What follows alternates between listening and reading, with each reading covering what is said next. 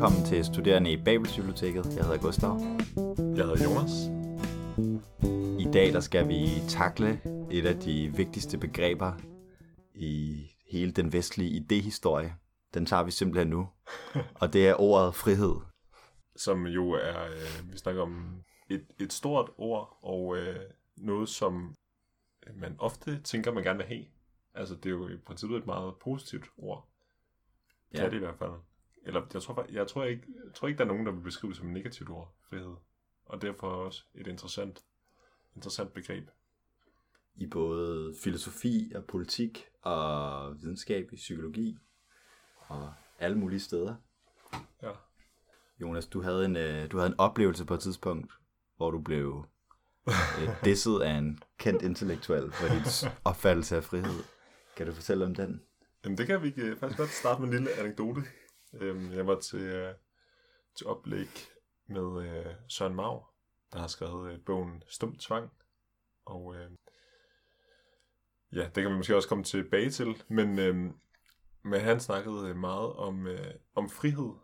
Og, øh, og ligesom frihed i ud fra sådan en øh, mere sådan Ja, han, altså han, han, han brugte bare ordet frihed, uden at definere, hvad han egentlig mente med frihed. Men hans øh, tanker er jo meget sådan, øh, ja, historisk, materialistiske, øh, og baserer sig på en læsning af, af Marx. Så, så jeg var øh, meget, øh, øh, jeg synes, jeg var meget forundret over, at han blev ved med at vende tilbage til ordet frihed, som i mine ører øh, umiddelbart er meget sådan øh, liberalistisk tankegus, og jeg tænkte, om, jamen, det kan jeg skyde sig selv lidt i foden, når, øh, når man bruger frihed netop til at beskrive øh, ting, man skal gøre i fællesskab.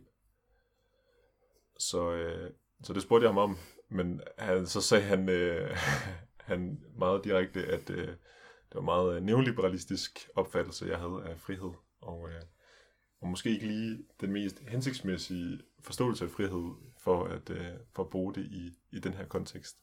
Og så gav han mig så nogle, en række henvisninger til bøger, hvor jeg kunne blive lidt klogere. Hvad var det for eksempel for nogen? Hvis du kan huske Jamen, jeg kan ikke... Øh, han sagde, der var især sådan en hollandsk forfatter, sagde han, som... Øh, ja, men altså, det ved jeg ikke, det var ikke lige... Øh, efter det diste, der, der følte jeg ikke helt, jeg ville bare kunne tage imod, øh, imod hvad der blev sagt. Nej, men... Øh, men jeg synes, han havde nogle gode pointer, og det var faktisk... Øh, ja, jeg interesserede mig meget for frihed efterfølgende.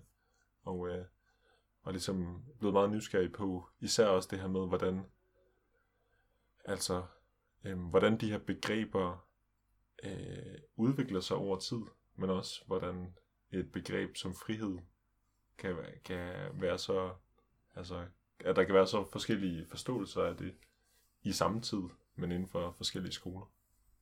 Og jeg tænkte faktisk også øh, på noget, som vi måske også kunne starte det her med, Øhm, nu har jeg lige fortalt en lille anekdote, men øh, så kunne jeg prøve at give dig en lille udfordring. Og det, øh, det skulle være, hvis du, hvis du prøver at lukke øjnene, og så forestille dig, at du er allermest fri. Altså, du er så fri, som du kan være. Det må gerne være et minde, du har haft, men det kan også bare være noget, du kommer på lige nu. Men skab dig sådan et indre billede. Og så prøver jeg nu at spørge ind til, hvad du ser rundt okay. omkring dig. Sådan, hvad, hvad, hvor er du henne? Hvad kan du, hvad kan du se i et billede? Eller? Jeg, øh, jeg tror, jeg er ude på Amagerfællet. Ja. Og jeg har en masse tasker, som er rigtig tunge. Okay. Okay. Og hvad, øh, hvad, hvad ser du, hvis du ser rundt om dig? Hvad, øh, jeg ser ikke så mange ting. Jeg ser en masse græs og nogle bakker. Og... Ja. Jeg, jeg tror bare, jeg er for mig selv. Ja. Det er måske også lidt symptomatisk for vores spontane opfattelse af, hvad frihed betyder. Ja. Hvilke, hvilke farver er der? Er der... Der er sådan grønt-gult på jorden, og der er blå himmel selvfølgelig. Måske lidt skyer, og okay. generelt blåt. Ja. Og og du siger, du er alene. Altså sådan, kan du se andre mennesker, eller hytter, eller huse, eller hvordan? Ja, jeg kan se nogle store huse i baggrunden. Men udover det, så kan jeg ikke se nogen andre folk. Okay. okay. Men ja, som du allerede selv øh, har været inde på, øh, så, så er det jo nok lidt symptomatisk, det der med, at, at når, når vi forestiller os frihed, at så er det bare så indgroet i vores forestilling, at det er en negativ frihed, vi tænker på. Altså, jeg er virkelig sådan, min umiddelbare tanke af frihed, den er virkelig bare frihed væk fra andet. Altså sådan, det er mig selv sådan helt afsondret. Altså jeg tror, jeg vil have beskrevet mit billede på meget samme måde som dig. Altså jeg ved ikke helt om de der store tasker, hvor de, kommer, hvor de kommer fra.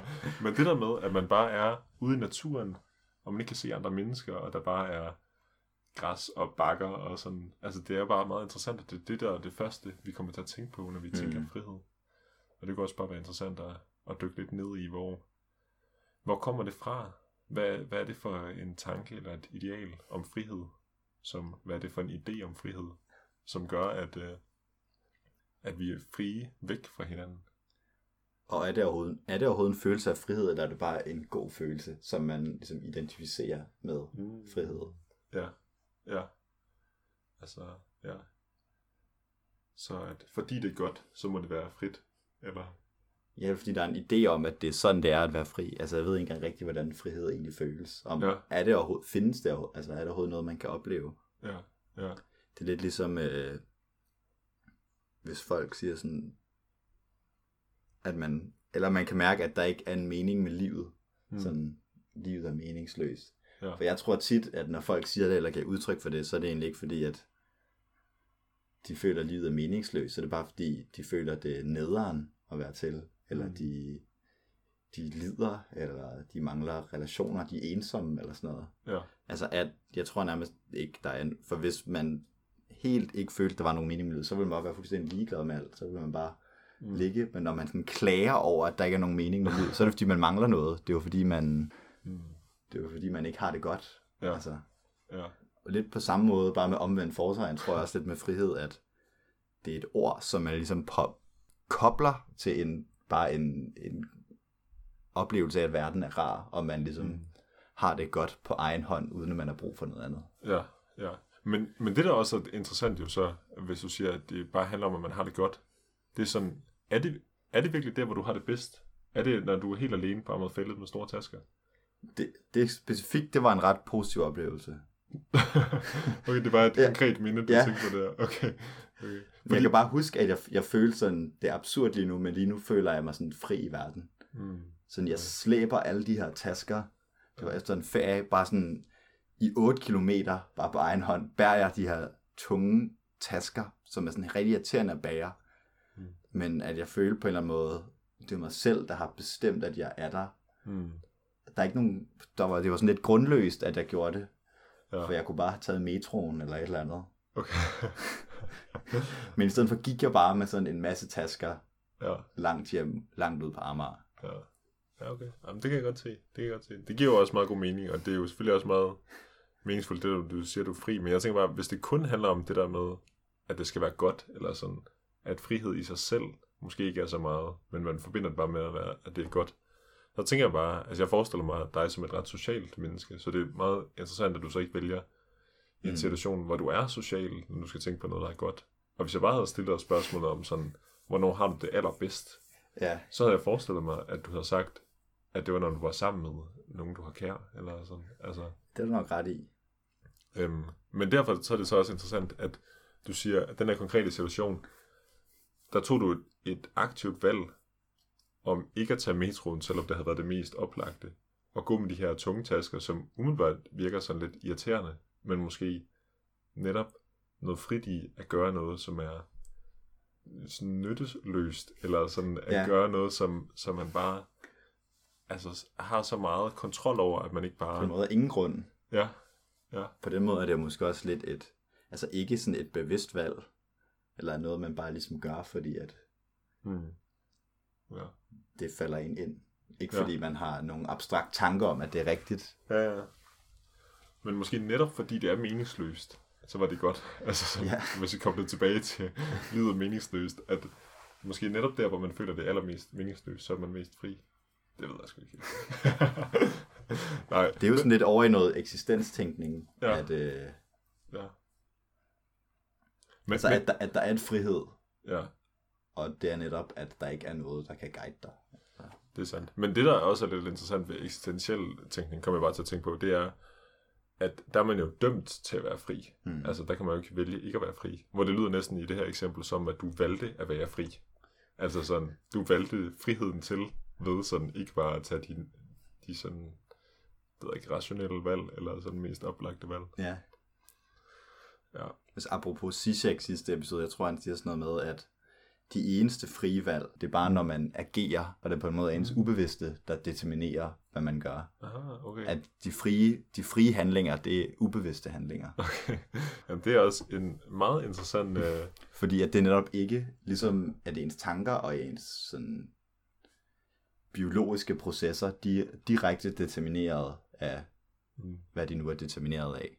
mm, Men at det ubevidste er netop karakteriseret ved at være noget, der ligesom ikke lader sig indfange af hverken ja. det social, eller sådan social determinering eller det fysiologiske. Det er ligesom grundløst, hvorfor Mm. man gerne vil have det, man vil have. Eller, ja, så, ja. Men, så der er ligesom noget psykisk, der findes, der er frit, fordi at det er meningsløst, det er absurd, fordi det ikke har nogen grund. Ja. Men også en, øh, en meget provokerende måde at forstå det frie på, fordi at man vil ofte ellers tænker, at frihed er net- netop der, hvor vi kan Mm. beregne os frem til, hvad vi gerne vil gøre, og så tage beslutningen. For det, hvis det bare er det ubevidste, så kan man så sige sådan, okay, hvad, hvor frit er det så? Eller sådan, hvad, netop fordi man ikke kan kontrollere det ubevidste, eller sådan, så... Ja, og man tænker jo også sådan, øhm, ligesom at hvis at man på en eller anden måde bliver frataget noget ansvar for det, man gjorde, hvor man ikke havde tid til at tænke over det. Mm, ja, Altså hvis man bare lige gjorde et eller andet i trafikken, eller sådan noget, Ja. ja. så kan man bagefter sige, øh, jeg, jeg havde ikke tid til at tænke over det, jeg, jeg prøvede bare at gøre et eller andet. ja, Men at hvis det er der, man er mest fri, altså, ja.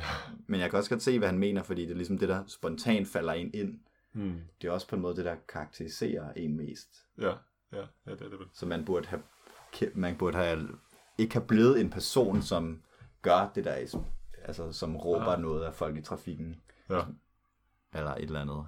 Som Ja. ja. råber et barn, fordi det er irriterende, fordi man ikke nåede at tænke over det, man ikke nåede at mentalisere, eller mm, hvad man kan sige. Man burde have arbejdet for ikke at blive en person, som skiller en baby ud, fordi den græder. ja, ja, ja, men det er, ja, men det, det er meget sjovt så, om, altså, ja, hvis du skal vende det hele rundt, at hvis du har taget lang tid til at tænke over det, altså sådan, så, så behøver du ikke til at stå til ansvar for dine handlinger. Ja, jeg ved ikke helt nej, nej, med, men, med den tilgang. men tanken er da meget god. Tanken er meget god. Nå, men øh, altså, øh, i forhold til frihed, hvis vi går tilbage til sådan, øh, ja, jeg ved ikke, om man kan sige definitionen af det, eller sådan, men der er jo i, øh, det er jo lidt min kæphest, men i menneskerettighederne fra, fra, øh, fra, i hvert fald fra 89, øh, altså, 17? 1789, ja. ja.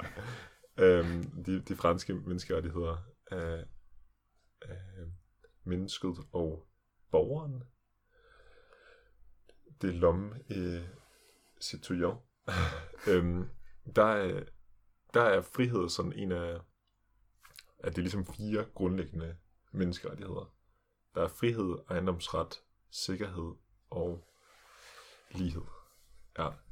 Og, øh, og der kan man i hvert fald sige, at det er, altså det er en bestemt form for frihed, der er med i, de, i den menneskeret. Det er meget sådan en frihed, der er altså næsten på linje. Nej, det, det er en frihed, som er altså friheden til at gøre det, man vil, og tage de valg, man vil. Og sådan en frihed, der er afsondret fra, fra fællesskabet.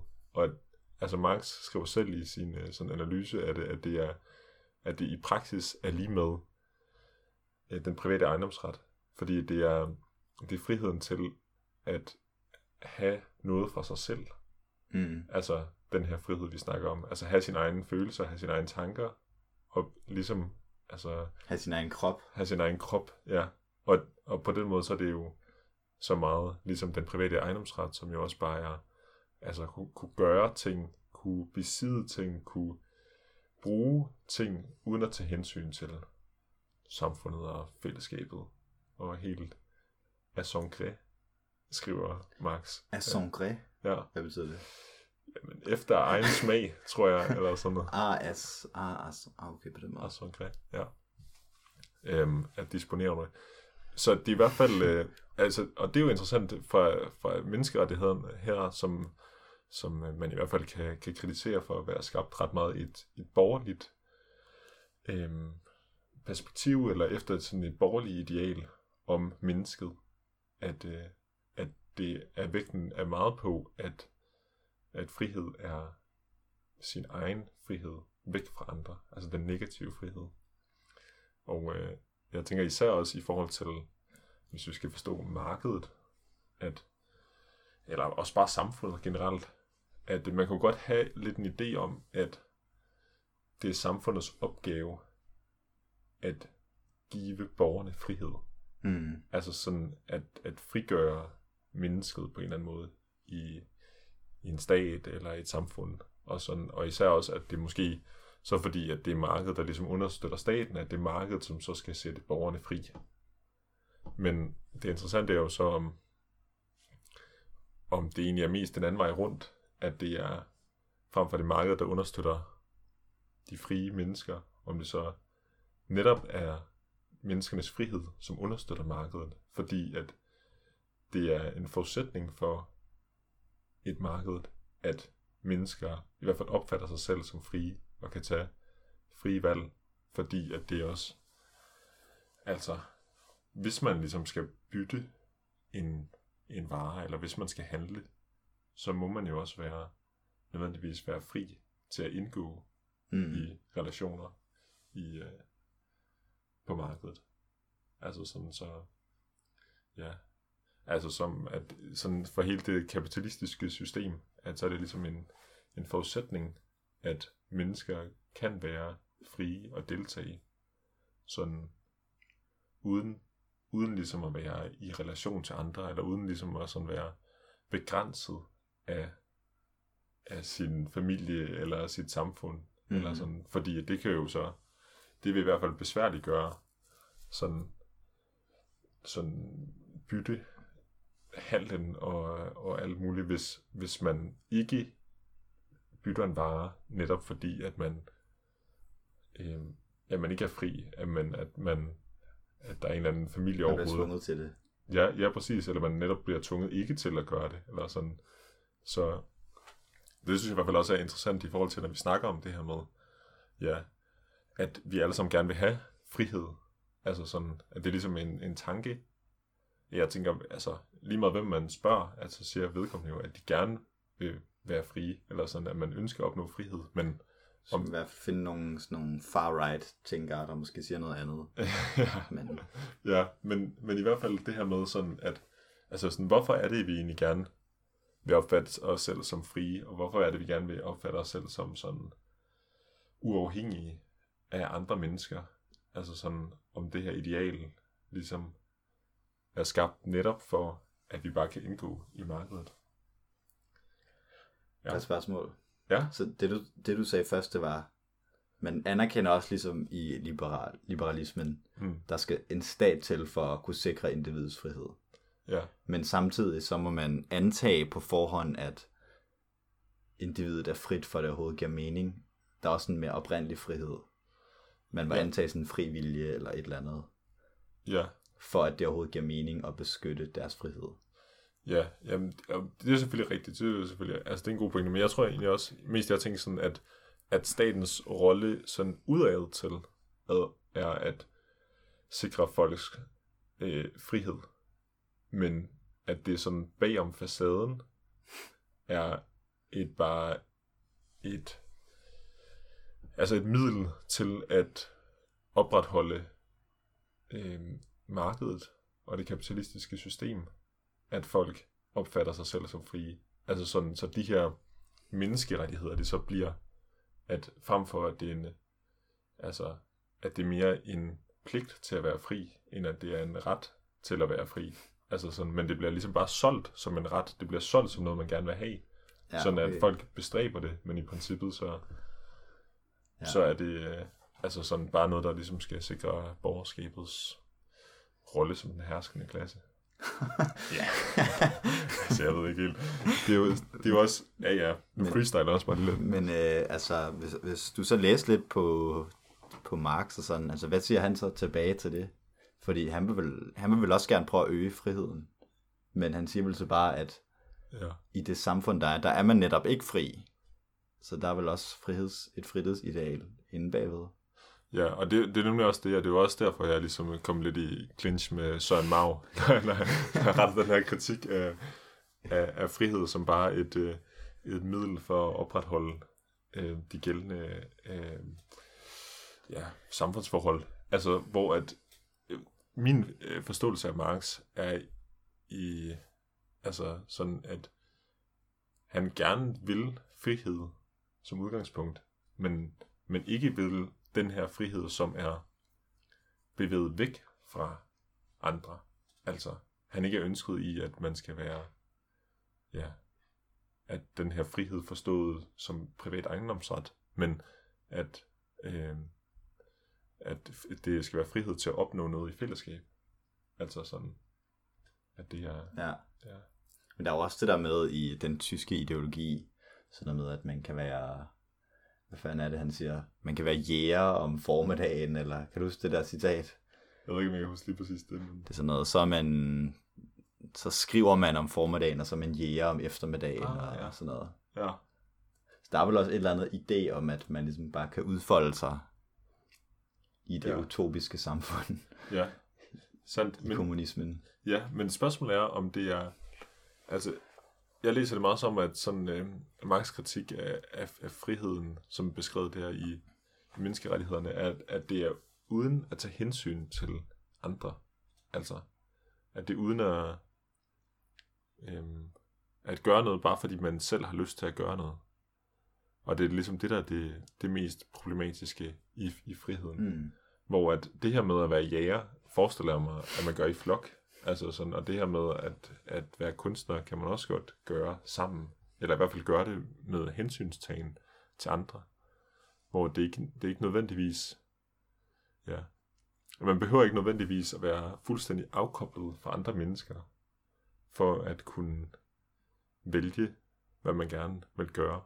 Men det handler måske også i højere grad om det her med, om man handler i, i sådan egen nyttige interesser, eller man handler i almen gørende interesse. Ja. Altså, hvor at, øh, ja, ja, at det jo ikke, øh, jeg, jeg har i hvert fald ikke forstået Mark som, at han ikke går ind for, at mennesket har en eller anden grad af, af frihed til at handle, men, eller autonomi til at tage valg. Men, eller ja, mulighed for selvdeterminering. Ja, ja. Men, men Problemet det er vel, at man, man forestiller sig, at man kan man styre sit eget liv, men det kan man bare slet ikke. Ja. Fordi at man er tvunget til at indgå i nogle særlige relationer til andre mennesker. Ja, ja, præcis. Og det er jo, ja, og det er jo så det, at man så jo i de her menneskerettigheder skjuler.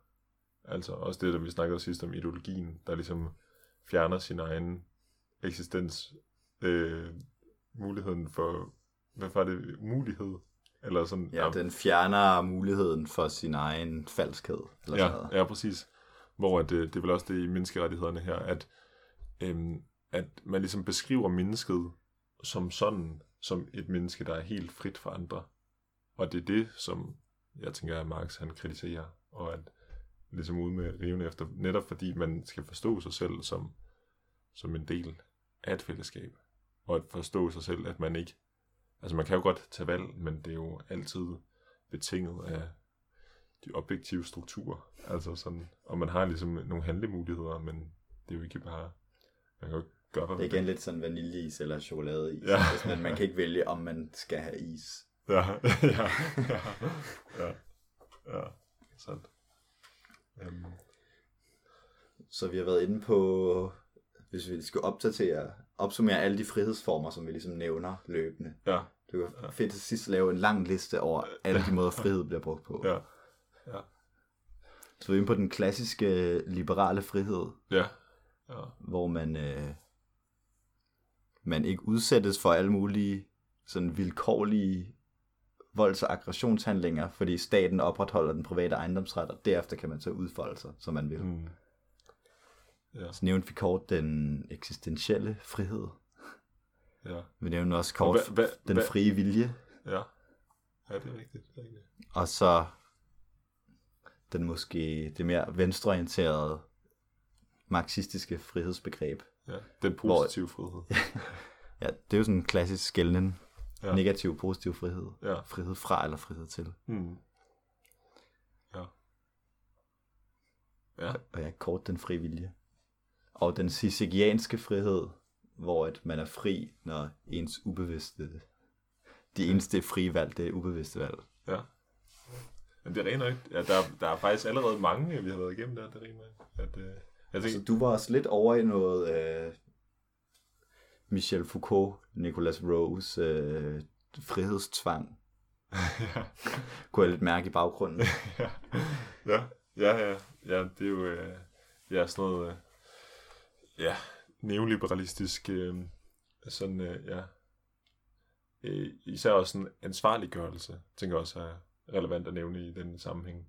Altså i vores, i vores samfund nu, at vi ligesom, ja, at øh, vi ikke øh, så tydeligt øh, det er ikke ligesom i den, den sorte skole, eller hvad man skal sige, i, i folkeskolen mere, hvor at der ligesom er en lærer, som, som siger, hvad man skal gøre, og hvad man ikke skal gøre, men at i langt højere grad, så skal man lave projekter og emneopgaver, hvor man selv skal være den, der sørger for, at det sker.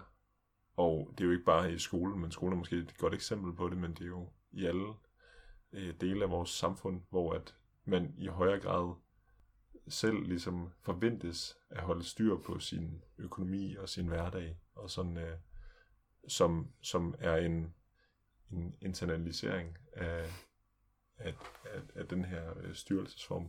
Conduct of conduct, som man, som man vil kunne kalde det. Altså, ja, at, øhm, ja, det er i hvert fald også en, øh, en form for, det er jo noget, der, ja, det er jo noget, der sælges som frihed. Altså sådan, det sælges jo som, at man gør menneskene frie, eller man siger, at øh, skolebørnene er frie i, i folkeskolen.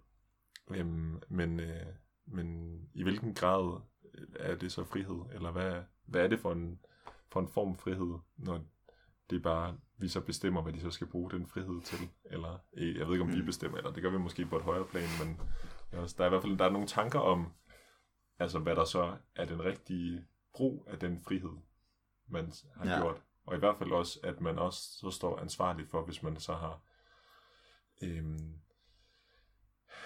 maltrakteret den frihed, eller sådan ikke, ikke brugt den frihed på den måde, som det var hensigt, som nogen mener, det er hensigtsmæssigt at bruge. Mm.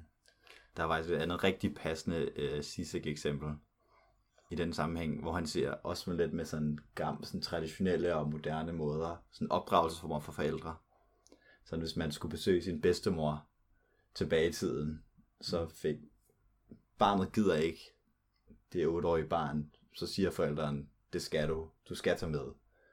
Og nu så er det mere sådan noget med, jeg vil ikke, jeg vil ikke tvinge dig til at tage med, men øh, du skal vide, hvor ked af det din bedstemor bliver, når du ikke gider at komme og besøge hende. Så det er sådan mere subtil tvang, hvor at man skal ikke blot tage med, man skal også ville tage med. Man skal også ønske at tage med. Ja. Og det er jo lidt, lidt det samme, som du siger med sådan øh, elevfrihed. Ja, ja. At det er sådan nogle mere subtile ideologiske mekanismer, der bliver brugt ja. til at øh, ja, få folk til at ønske forskellige ting ja. ved at give det formelle frie valg. Ja, det er, ja, det er virkelig interessant. Og ja, og som du siger, meget relevant i forhold til Foucault også. Altså sådan der med, at man internaliserer en, en moral i, i subjektet, eller sådan, som man, som man så begynder at styre øhm, gennem diskurser, hvis man gerne må sige diskurs. ja, øhm, ja. Men også et, øh, et godt eksempel, det tror jeg der virkelig også er meget rigtigt. Især, ja, den her underlige dobbelthed med, med frihed. At øh, ja, man skal ville, ville gøre ting. Altså sådan, fordi at hvis man har frihed til at gøre det hele, Hvorfor så gøre noget, man ikke har lyst til eller vil? Ja. Ja. Kan vi tænke os til, til, flere, til flere former for frihed nu, så brainstorme lidt? Der er, jo be- der er begrebet agens i psykologien, Mm. som lidt lugter, lugter lidt af frihed, Ja. som øh, ja, jo lidt beskriver, hvad det er, der øhm, er bestemmende for, hvad man gør, hvad det er, der afgør, at man udfører en given handling, kan man sige. Det minder jo lidt om fri vilje, sådan, øh, bortset fra, at det ikke nødvendigvis forbindes med viljen, men ligesom, hvad er det, der gør, at man udfører en bestemt handling, og så kan man spørge, er det ligesom bevidstheden, der har agens? Okay, så Mm. det er lidt med at have noget fri vilje, eller er det nervesystemet, der har agens, så vil det sige, at det er neurokemiske processer, der, der er udslagsgivende for, hvad man gør. Mm. Øh, ja. Det er, lidt, par- det er ikke helt det samme som frihed, men det er lidt parallelt til det. Mm. Hvor vi ja. ville nok forestille os, at vi var frie, sådan mere metafysisk, eller hvad man skal sige. Hvis det var vores bevidsthed, der kunne bestemme, eller i hvert fald vores psyke, der kunne bestemme, hvad det er, vi gør. Ja. Ja. Og så er der jo alt muligt med, ja, om... Der er også det sådan helt, den allermest abstrakte sådan filosofisk diskussion om determinisme over for ja, fri vilje, Mm. som, ja, jeg ved ikke.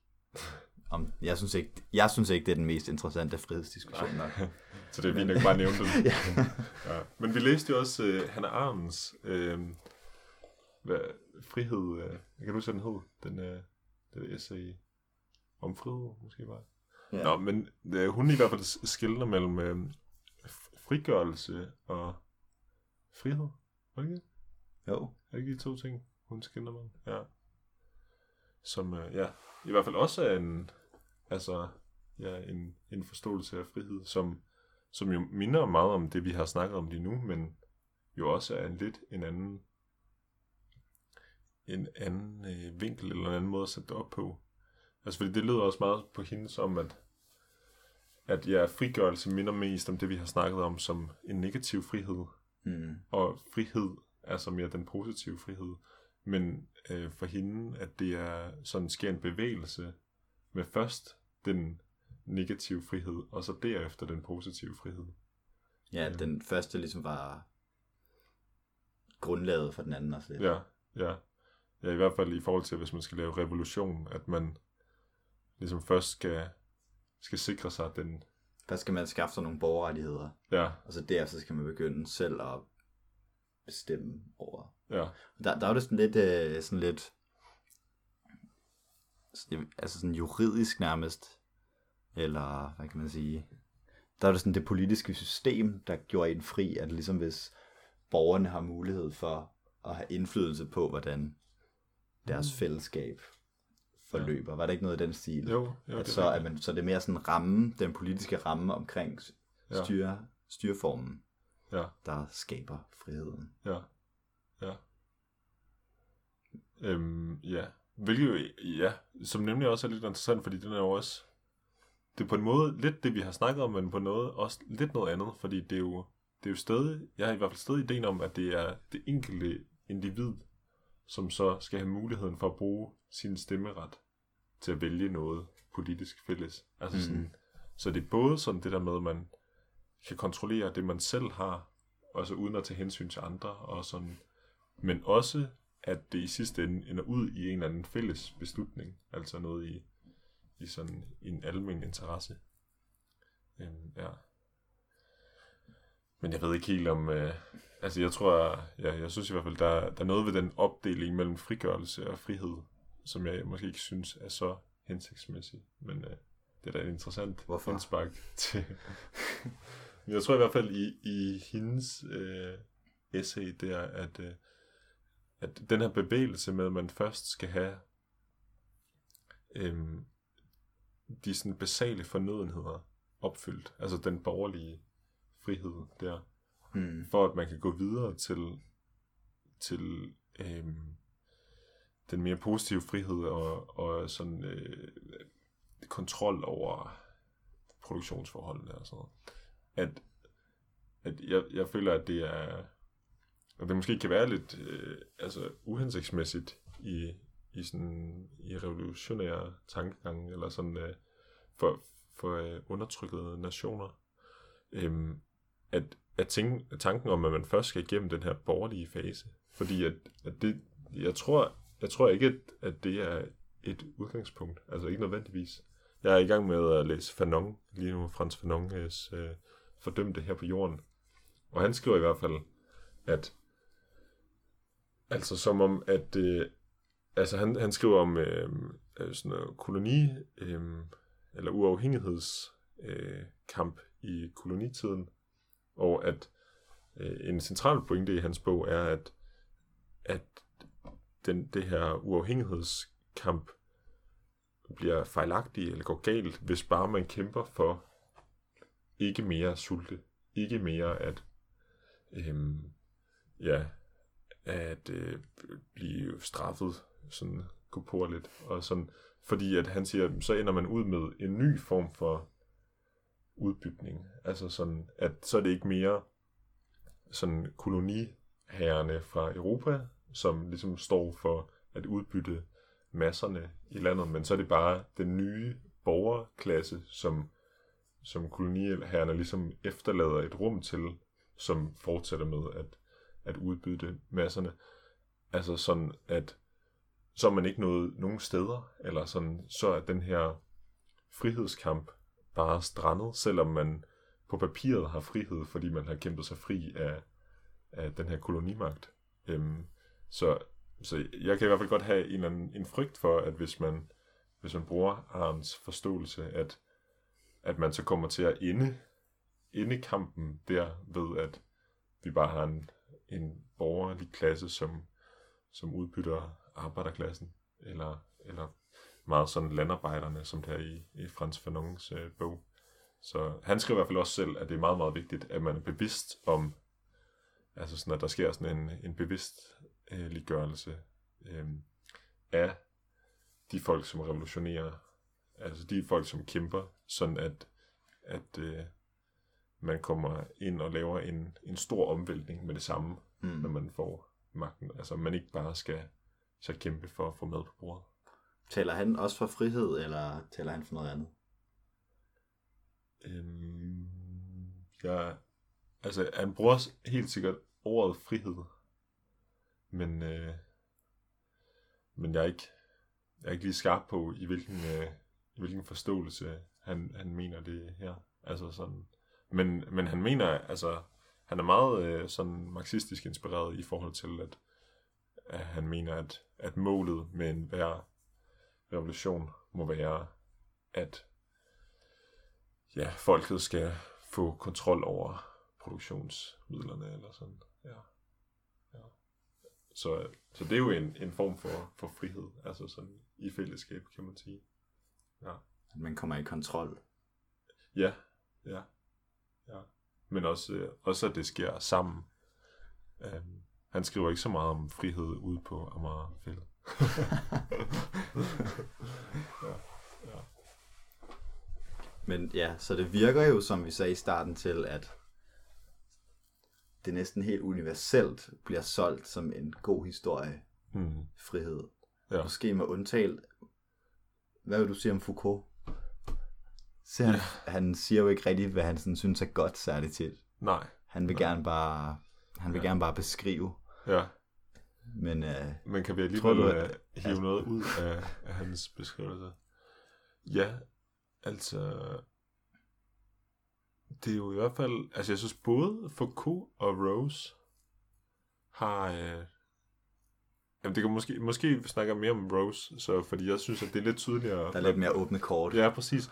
Jeg synes nemlig, at, at Rose umiddelbart har en, altså sådan en ret negativ beskrivelse af frihed, fordi at at frihed, i hvert fald i det meget lidt, jeg har læst af Nicholas Rose, at der, der er frihed øhm, den her neoliberale frihed, som er meget sådan ansvarliggørende. Det var ham, der puttede dig i fælden. Ja, ja, præcis. Det er faktisk også, der har sat mig. For mag. Ja, præcis.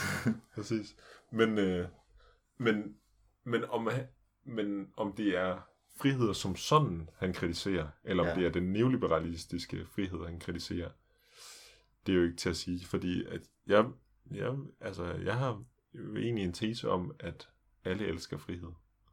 Altså, selv, øh, selv Foucault. Ja. Også dig selv. Nej, det skulle så lige være undtagelsen. det, var, det var mig selv. Ja. Nej, øh, det ved jeg sgu ikke helt, hvad min holdning er til frihed. Det, øh, men, øh, men jeg synes bare, det er interessant at snakke om. Nej, men, men jeg tænker for Foucault, altså sådan, øh, der er jo noget med, øh, altså Foucault ligesom er, er ret kritisk over for den måde, man ligesom bliver styret, altså i samfundet Mm. øhm, og den her ja, store sociale kontrol.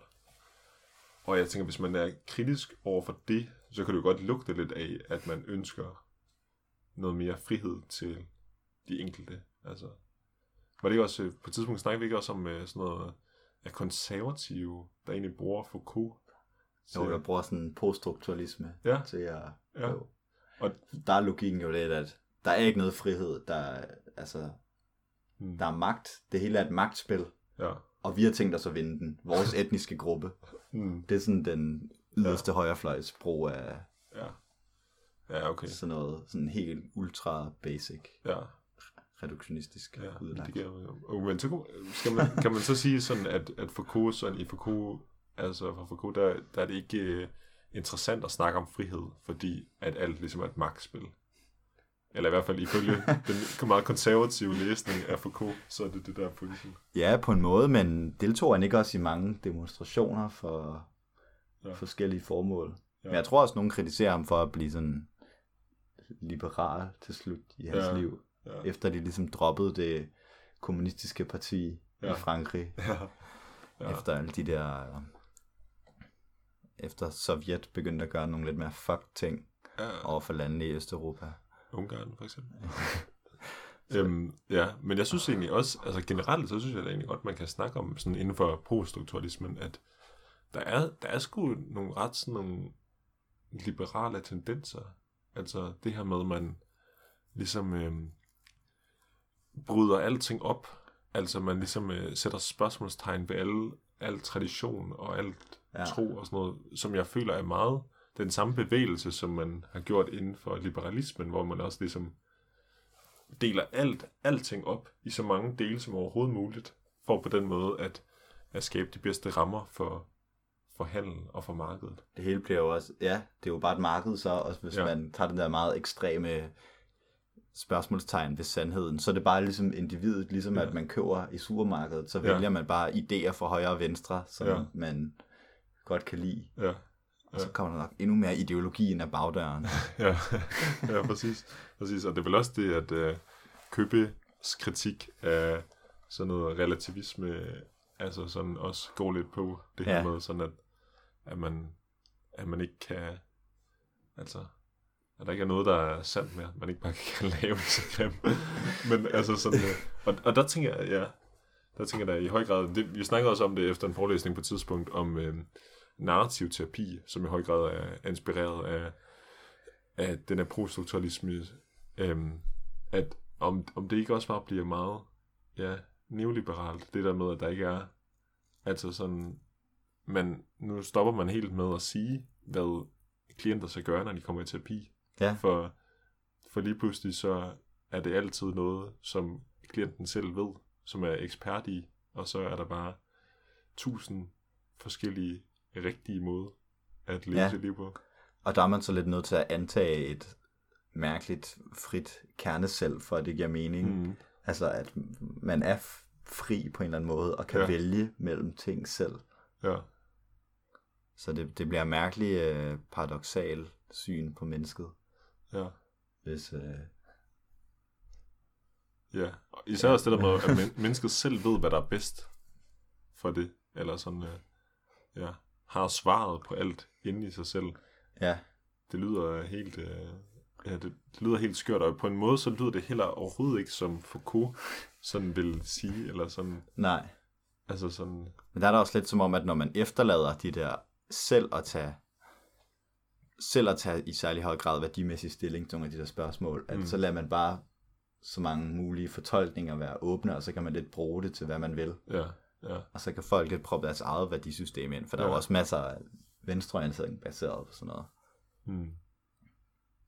Ja. Men hvis vi så, hvis vi så alle sammen har den her fortol eller øh, fortælling og ønske om frihed, Mm.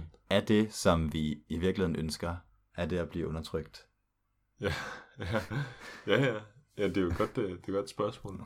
For hvis det er det, der ligesom er, ligger bag om den frihed, vi oplever lige nu, at det er undertrykt, så det er bare sådan, ja, lad os blive undertrykt, men lad, lad os blive undertrykt med tanken om, at vi selv har valgt at blive undertrykt. Altså sådan, vi, vi ved, at vi bliver undertrykt, men vi handler som om, at, at vi ikke...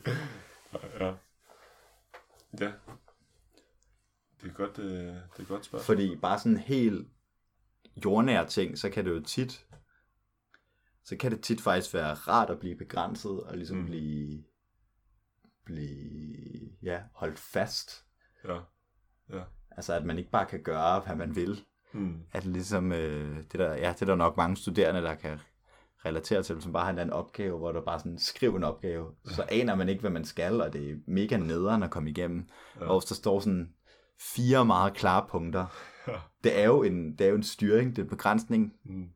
Ja. Jeg vil ikke sige en undertrykkelse, Ja. men de styrer jo ens tanker til at gøre noget bestemt, Ja. når de opsætter det eksamensspørgsmål. Ja. Men på en eller anden måde, så skaber det næsten mere frihed, eller det skaber... Mm. Det skaber mere glæde. Ja, Altså jeg synes, uh, Erik han uh, plejer altid at snakke om et studie med nogen, der handler i et supermarked, og så har man målt, hvor meget, hvor meget glæde de har, om, alt efter om de kunne vælge mellem otte eller to forskellige og der var to bedre. slags. Ja, der var to bedre. Ja. Hvordan man har målt glæden, det er jeg ikke helt sikker på. Men i hvert fald... Men fordi det taler ind i det, siger, så cherrypicker vi ja, studiet. ja, præcis. præcis, præcis. Jamen, det er du fuldstændig ret i, men altså, det får mig også at tænke på, øh, nu var vi øh, kort inde på det eksistentialistiske Ja, perspektiv på frihed. Altså, hvad vil man, hvad vil man som eksistentialist sige om det her koncept med, at, at vi egentlig bedre kan lide, når der er lidt frihed? Eller når vi egentlig ikke har så mange valg? Fordi, er det overhovedet, er det overhovedet rigtigt? Kan man overhovedet sige, at vi ikke har så mange valg? Fordi, fra et altså eksistentialistisk synspunkt, så har vi vel altid valg for at gøre noget andet. Selvom, selvom i den her opgave, at vi får fire punkter, vi skal igennem, så har vi jo muligheden for at gøre noget andet. ja, sandt. Og det vil, jeg har en, en idé om, at de fleste sådan undervisere vil også respektere, at man havde sådan en, en ret anden tilgang til opgaven. Altså, Jamen, ja. Ja. Ja, altså, den gode gamle Sartre traver med eksistens og essens, det er jo det, det er jo sådan den mest, øh, er måske den mest frihedsorienterede eksistentialisme, hmm. Sartres tilgang, hvor nogle af de andre er måske lidt mere også optaget på den måde, man er bundet og sådan. Hmm. De er ligesom, ja, hvad er det, hvad er det mod fakticiteten og Ja. de der ting. Men ja, Sartre han går hele vejen og siger, at og jeg synes også, der ikke kan være noget ubevidste, tror jeg. Okay. Altså, at Ja. der er det sådan det præ, øh, det præbevidste, eller det, det før-refleksive. Hmm. Men der kan ikke være noget ubevidste. Okay. Og øh, Nå. ja, at hvis vi vender tilbage til vores oplevelse af verden, så oplever vi os selv på en eller anden oprindelig måde, som at vi kan vælge mellem ting. Og det, det er ondt tro, hvis man, hvis man lader som om, at man kan komme med nogle faktorer, som ligesom determinerede en til at gøre noget. Ja. Så argumentet er på en måde, uafhængigt af, om vi dybest set er frie eller ej, så handler vi ikke i overensstemmelse med os selv, hvis vi tænker, at vi ikke er frie. Hmm. Ja. Ja. Men nok også et udsagn om, at der er en eller anden, der er en oprindelig, en oprindelig frihed. Ja. Ja, sandt. Men at den så også er lidt smertefuld, det er jo så også en af de Ja. grundlæggende pointer. Ja, ja. Og det er måske derfor, man gerne vil, man gerne vil undertrykkes. ja. Ja. Tror, tror du egentlig, at Sartre ville sige, at, at frihed er godt? Eller tror du, tror du hvis, han, hvis han nu kunne vælge helt at fjerne frihed, tror du så, at han ville gøre det? Eller tror du alligevel, han er, selvom, selvom det er smertefuldt, at han så Jeg alligevel... tror, jeg, lige Sartre tror jeg ikke vil, jeg tror ikke, han vil fjerne det. Okay. Jeg må indrømme, det er også noget tid siden, jeg har fået læst Sartre. Hvad med Kierkegaard? Den er lidt sværere, fordi der er det jo, der er alt det der med trospringet, og, Mm. men også alligevel, altså der er fortvivlelsen, Ja. Ja. som er sygdom til døden, altså Ja. det er jo ret, det er jo ret alvorligt. Det er ret alvorligt. Det er det nemlig. Det er det nemlig.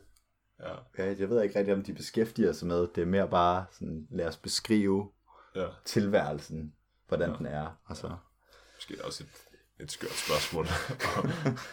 Ved Kierkegaard til live for at spørge, om han egentlig ja. foretog ikke at være fri. det, er også, det er noget tid siden, det er lidt Ja. ærgerligt. Men øh, så tænker jeg egentlig, i forhold til det her med, at man kan øh, måske sige, at prostrukturalismen kan bruges ret meget inden for sådan en liberalistisk markedsøkonomisk tankegang, er det så egentlig ikke lidt det samme med øh, eksistentialisme? Altså det her med, at man så hårdnakket øh, står fast på, at man er fri. Jo, Altså, så det er vel også det her med, hvis man er så fri, som man ligesom beskriver, man er i eksistentialisme, så er der jo også kun én at give skylden for, hvis man ikke når til tops og tjener mange penge.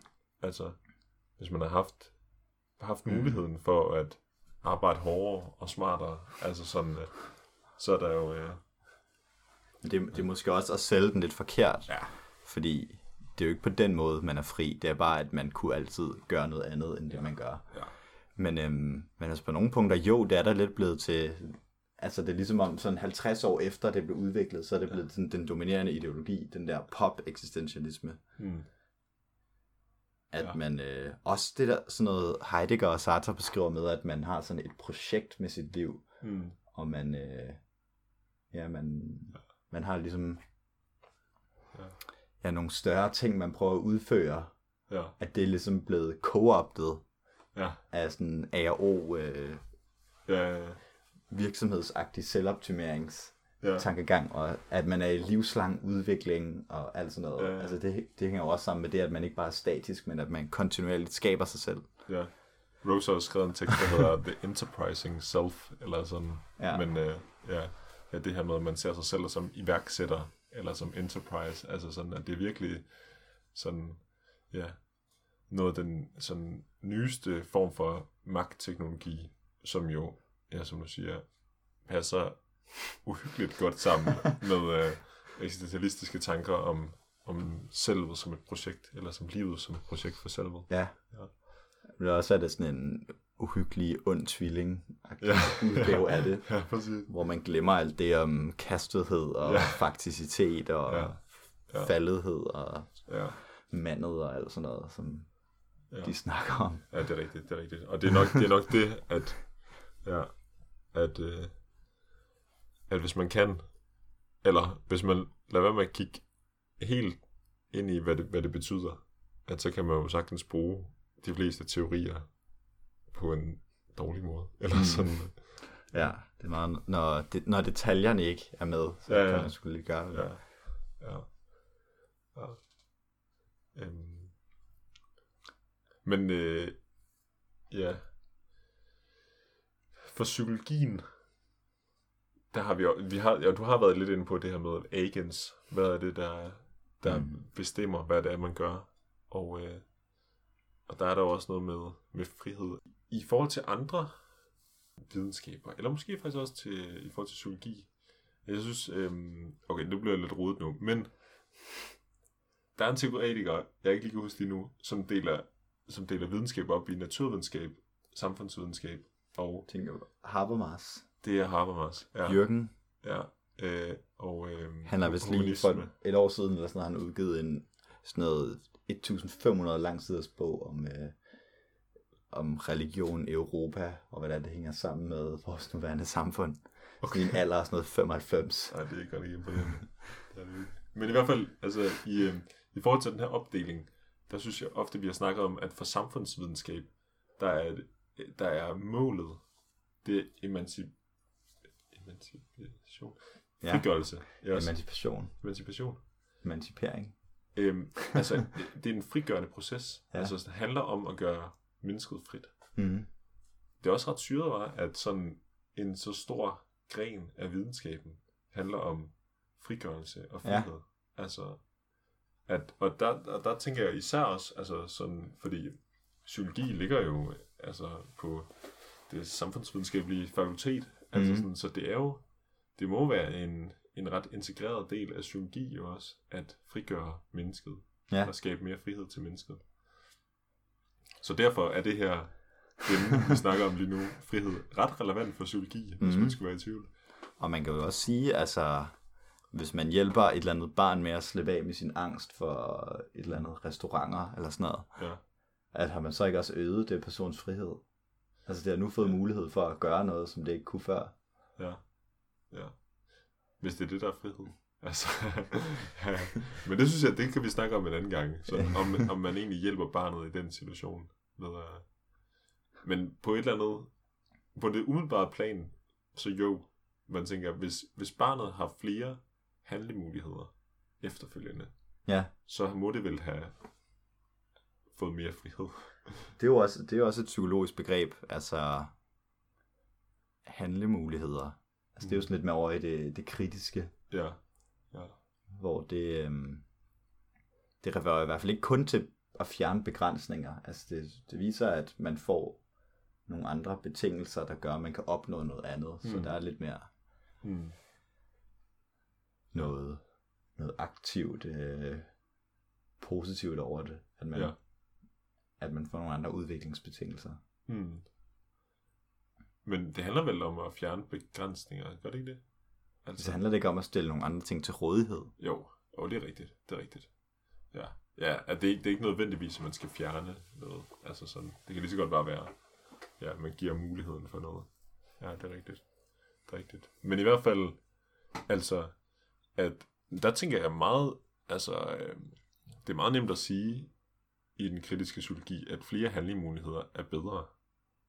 Og flere handlemuligheder for flere er bedre end få handlemuligheder. Øhm, så det kunne godt lugte lidt af, at man også er meget positivt stemt over for frihed. Men øh, Mm.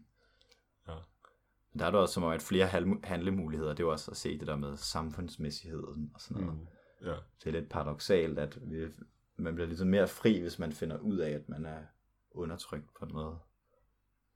ja, ja. Altså, ja, fordi at man... Men det ved jeg, jeg ved ikke, om jeg blander begreberne sammen der, men der er også det der med ud- udvidet og restriktiv handleevne. Ja.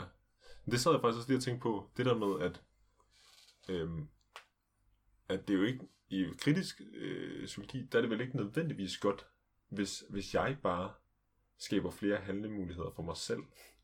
Altså sådan, Nej. fordi at hvis, det, hvis jeg handler i særinteresser der, altså hvis det er restriktiv handleevne, Hmm.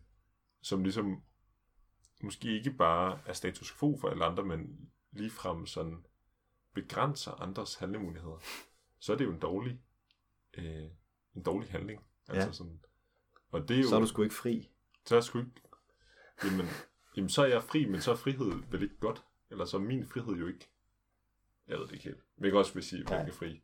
det, det handler om. Det, om- det er mærkeligt det her, fordi at det er som om, at man, man tænker, frihed er godt. Mm. Derfor, når det er noget dårligt, så kan det ikke være frihed. Nå, altså ja. lidt ligesom Søren Mau igen. Ja, ja, Altså, rigtigt. du går op og kritiserer frihed, ja, så siger han, nej, fordi det der, det er en liberal forståelse af frihed. ja, Men hvad hvis det slet ikke er frihed, vi bare søge? ja, ja, Men Ja. det, virker, det virker også så underligt, fordi at det er, så, det er måske en af de mest ja, fundamentale værdier, der ligesom ligger under hele det politiske system. ja. Men altså, tænker du så, her mod afslutning, tænker du for det første, hvilken frihed tænker du findes? Altså, hvilken type er du flest fan af, hvis vi ligesom går fra individ helt op på samfund? Og for det andet, er du fan af det?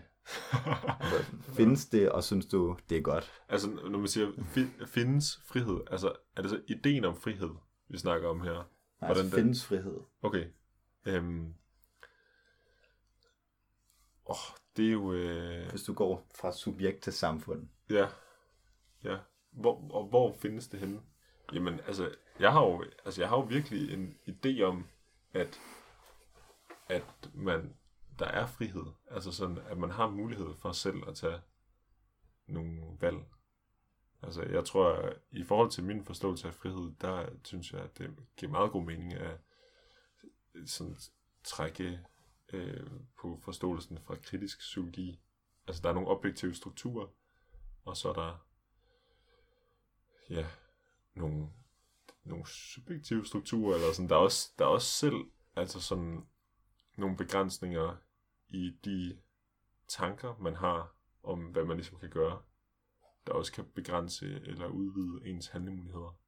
Men at, at der er mulighed for at gøre ting anderledes. Eller der er mulighed for ligesom at, der er en grad af frihed. Og det tænker jeg er meget, altså meget nødvendigt i forhold til at, at overhovedet at kunne snakke om utopier. At sådan, at se, der ligesom er en, øh, der er en mulighed for at skabe et bedre samfund. Jeg tror, det ville være meget deprimerende, hvis vi snakkede om, at der overhovedet ikke var, var noget frihed. Jeg ved ikke, om... om Men det er så også mere, en mere social frihed, du snakker om der. Der er en frihed som samfund til at skabe noget nyt. Ja, ja. Øhm. Og, og hvad var det? Om det var en god, om det var en god frihed? Om det er noget, jeg er fan af? Ja, det ved jeg sgu ikke helt. Altså, jeg tror, netop fordi de fleste opfatter frihed som sådan, som mennesket afsondret fra alle andre mennesker, så tror jeg faktisk, at det kunne være lidt fedt at bare dræbe frihed. Sådan en gang for alle. Ligesom vi dræber lykken. Altså, Ja. så, Ej, men bare sådan, bare fjerne den, så man ikke, så man ikke prøver at stile efter den. Fordi netop nu, hvor at den frihed, vi stiler efter, er så, øh, så lidt konstruktiv, eller sådan, så, så dårlig for sådan det fælles mål, at så kunne det måske være meget smart, hvis vi sagde, i en periode på 100 år, der er der ikke noget frihed. Og så, og så skal vi bare prøve at skabe det bedste samfund uden frihed. Øhm, ja, jeg ved sgu ikke helt. Vil, vil du mene, at sådan, lad, de allerrigeste ja, lige nu, Ja. er, de, er de frie? Mm. Dem der, ja. dem, der ejer allermest. Ja. Jamen, altså, jeg mener jo... Det er jo også, det er også spørgsmålet, hvad frihed står i kontrast til. Ja, For eksempel, er det sådan frihed over for undertrykkelse, ja, eller er det frihed over for determination, ja. eller frihed over for... Ja, det, det er faktisk et godt spørgsmål. Altså, jeg tror umiddelbart, jeg tænker, at alle mennesker er, er frie. Altså, og så det er, altså, som man er både undertrykt og fri på samme tid. Men at hvis vi bare snakker om sådan, at, ja, øh, rengøringspersonale har færre handlemuligheder, måske end det mærsk ejere, eller sådan, altså sådan at, ja, men at det ikke er, ja, ja, det ved jeg ikke helt. Altså, det ikke er fordi, at den ene er fri, og den anden ikke er fri, men de er bare forskellige grader af. Jeg ved det ikke helt. Det er også lidt skørt. Så, altså, sådan, de, de har begge en, den oprindelige eksistentielle frihed. Ja, Det er det, du siger. ja, Men Ja. udover det, så har de har forskellige grader af handlemuligheder, og derfor så har de også i en anden forstand en forskellig grad af frihed. ja, ja, det kan man godt sige. Hvad med dig? Hvad er dine, øh, hvad er dine tanker om det? Men jeg tror faktisk, jeg er ret enig langt hen ad vejen. Jeg synes, det er den der meget øh, enten sociologiske eller biologiske tilgang i psykologien, hvor man bare antager, at alt er et produkt af over miljø. Den synes jeg er lidt fattig, fordi at man... Det er jo ikke fordi, man argumenterer for, at der ikke er noget valg. Man antager bare, at der er hverken noget bevidst eller noget ubevidst, der har Hmm. nogen indvirkning på, hvad vi gør. Ja, Og jeg, jeg tror også, der er en eller anden oprindelig, en, en form for bunden frihed. hmm. Man kan jo ikke bare gøre, hvad man vil. Altså enhver handling afhænger også, eller konstitueres lige så meget af ens omgivelser, som det gør af øh, kroppen. Hmm. Altså man kan ikke... Øh, man kan ikke løbe, hvis der ikke er nogen jord at løbe på. Altså, Nej. der er hele tiden, det er hele tiden et samlet system, der udfører en aktivitet. Ja. Men ja. der er stadig nogle forskellige, nogle forskellige muligheder, og folk har mange forskellige typer af muligheder. Mm. Og derfor så er det ikke, det er ikke som sådan deres skyld, hvis de gør noget, men det er stadig ligesom dem, der har valgt det. Ja. Ja. Og øh, udover det, så tror jeg, i et mere politisk perspektiv, så tror jeg virkelig, at jeg støtter den, den venstreorienterede, det venstreorienterede frihedsideal. altså, jeg tror ikke, man bare bør, men jeg tror ikke bare, man bør sådan glemme frihed helt. Øh, og jeg tror også, der er noget ved den der lidt liberale idé om, at samfundet skal egentlig ikke afgøre alt. Altså, der skal opstilles, det skal ligesom give de bedst øh, mulige betingelser, eller måske ikke samfundet, men mere staten faktisk. Mm. Det skal ligesom give de bedst mulige betingelser for, at individet kan udfolde sig selv. Mm. Så hvis man som politisk system for eksempel indfører øh, gratis hospitalhjælp, så vil jeg mene, at friheden er blevet øget i det samfund. Altså, at den gængse, Mm. altså de fleste mennesker har fået mere frihed af den politik. Så på den måde, så, ja, så jeg tror kun, frihed kan blive realiseret inden for staten. Ja. Men, men som du siger det der med, at, at øh, du også tænker, at staten ikke skal begrænse folks frihed. Eller det, det, det tænker jeg, de skal. Ja, okay. Men øhm, den skal ikke, jeg tror ikke, den skal være alle steds nærværende. Nej. Altså, jeg tror også, at folk kan ligesom Ja, organisere sig i fællesskaber på mindre Ja. planer og sådan noget. ja. Sandt. Og fordi at så snart man vælger én ting, som der ligesom skal maksimeres, Mm. så tror jeg, det, ja, så, så tror jeg, det bliver fascistisk i sidste ende. Ja. Men, men jeg tænker nemlig bare, det, jeg synes ofte, det er det, der er lidt problemet. Ja, at man sætter staten over for frihed. Eller sådan, at det bliver meget sådan... Øh, og det er ikke, jeg siger ikke, det er det, du lige gjorde der lige der, men, men at, øh, at det bare bliver ofte sådan øh, i liberalistiske tankegange, sådan at vi skal altså minimere staten. Minimal stat, fordi at det, det betyder direkte mere frihed Hmm. til borgerne. Men det er mærkeligt, fordi det, jeg tror, der er mange liberale tænkere i verdenshistorien, som netop har vist, hvordan at staten er udgangspunktet for Mm. frihed. Ja, ja. Ja, sandt. Og netop også, som du siger, sådan, hvis man får øh, social sundhedssikring, at det så giver mere frihed. Altså sådan, så er det jo et godt eksempel på, at de her to ikke står i modsætning. Ja. Øhm. Okay. Jeg synes i hvert fald, ja, at, at det er fedest at tænke på, på frihed som, som, som mulighed for at gøre noget fælles, frem for at det er Ja. Ja, at det er øh, et sted, hvor der ikke er andre, der bestemmer over en. Eller sådan, hvor man Mm. ikke skal tænke på andre, når man handler. Fordi Ja. at, det synes jeg ofte bliver sådan, ja, de liberale sådan, øh, tanker om, om frihed. Det er sådan, det er alt det, som staten ikke bestemmer, eller som andre ikke bestemmer. Det er Ja. frihed. Altså. For det er på en måde, det er på en måde frihed til bare at blive undertrykt med det samme.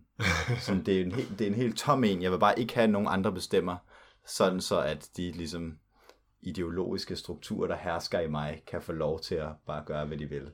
Ja, ja. Forstår du, hvad jeg mener? Ja, jeg forstår godt, hvad du mener. Og jeg er bare rigtig glad for, at vi snakker så meget om ideologi efter vores sidste afsnit. Fordi det er jo bare helt tomt. Jeg vil ikke have nogen andre bestemmer. Nå, Ja. så, hvad vil du så? ja. ja. Og det, det, man vil, det kommer jo ikke ud af ingenting. Det kommer, Nej. det er jo skabt af alt muligt andet. Ja. ja.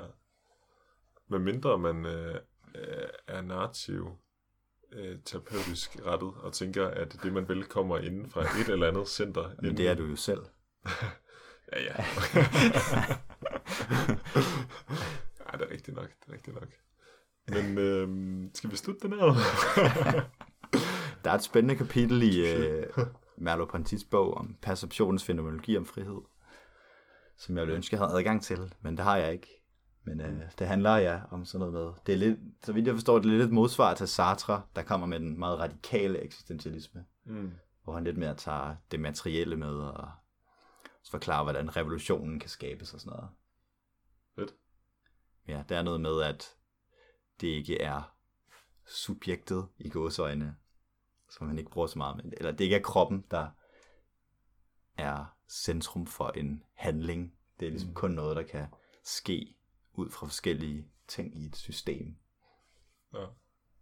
At øh, ja, det er omgivelserne, der giver en de muligheder, der overhovedet giver, at man har en mulighed for at handle overhovedet. Mm. Ja, det, det, det er jo meget fedt. Eller sådan, den, den idé kan jeg meget godt lide om, om frihed. Um, ja. Det er at have muligheder.